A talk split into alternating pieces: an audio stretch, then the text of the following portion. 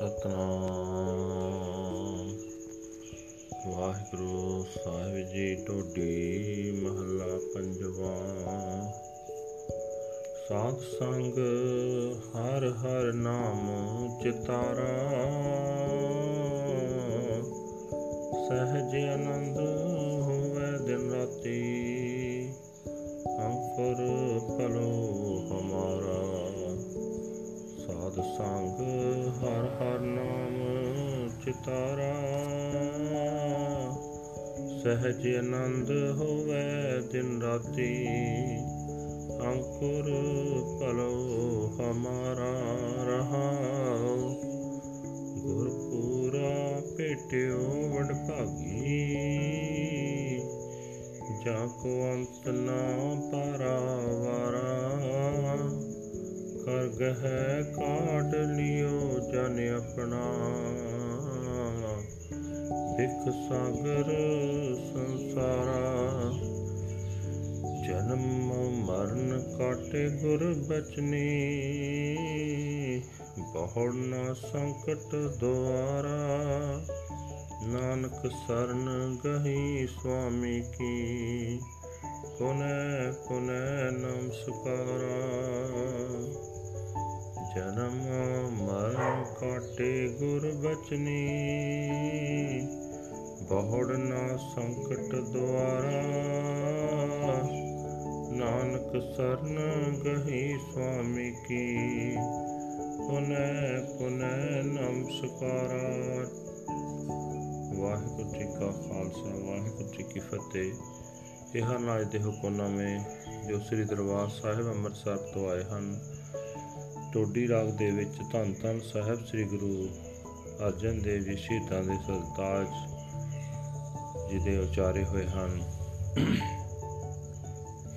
ਇਹ ਭਾਈ ਜਿਹੜਾ ਮਨੁੱਖ ਗੁਰੂ ਦੀ ਸੰਗਤ ਵਿੱਚ ਟਿਕ ਕੇ ਪਰਮਾਤਮਾ ਦਾ ਨਾਮ ਸਿਮਰਦਾ ਰਹਿੰਦਾ ਹੈ ਉਸ ਦੇ ਅੰਦਰ ਆਤਮਿਕ ਅਡੋਲਤਾ ਪੈਦਾ ਹੋ ਜਾਂਦੀ ਹੈ।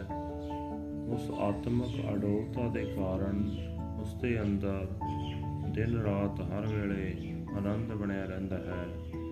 ਇਹ ਭਾਈ ਸਾਧ ਸੰਗਤ ਦੀ ਬਰਕਤ ਨਾਲ ਅਸਾਂ ਜੀਵਾਂ ਦੇ ਪਿਛਲੇ ਕੀਤੇ ਕਰਮਾਂ ਦਾ ਭਲਾ ਅੰਗੂਰ ਫੁੱਟ ਪੈਂਦਾ ਹੈ।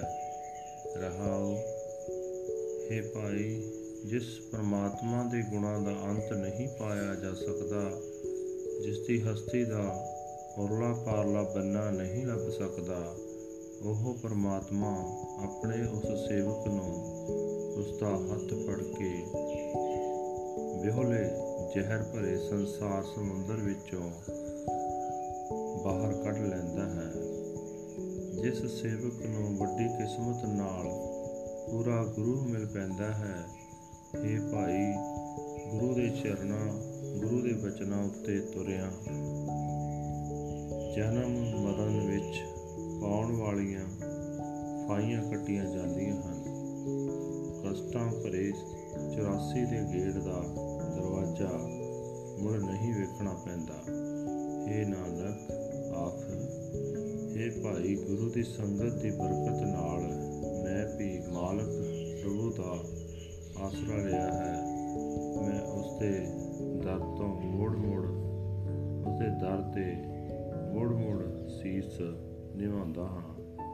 ਵਾਹਿਗੁਰੂ ਜੀ ਕਾ ਖਾਲਸਾ ਵਾਹਿਗੁਰੂ ਜੀ ਕੀ ਫਤਿਹ This is today's Hukamnama from Sri Darbar Sahib Amritsar uttered by Guru Arjan Dev Ji under Todi Raga, Todi 5th Mahal.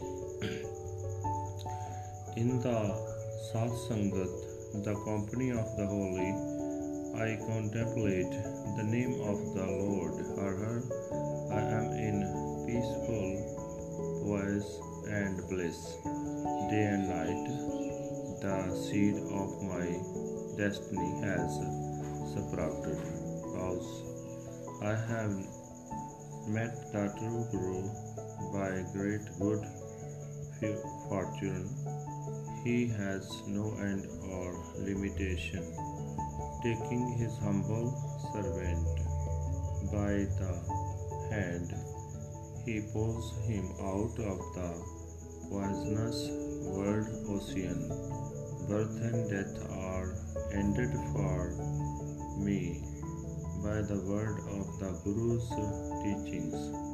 I shall no longer pass through the door of pain and suffering.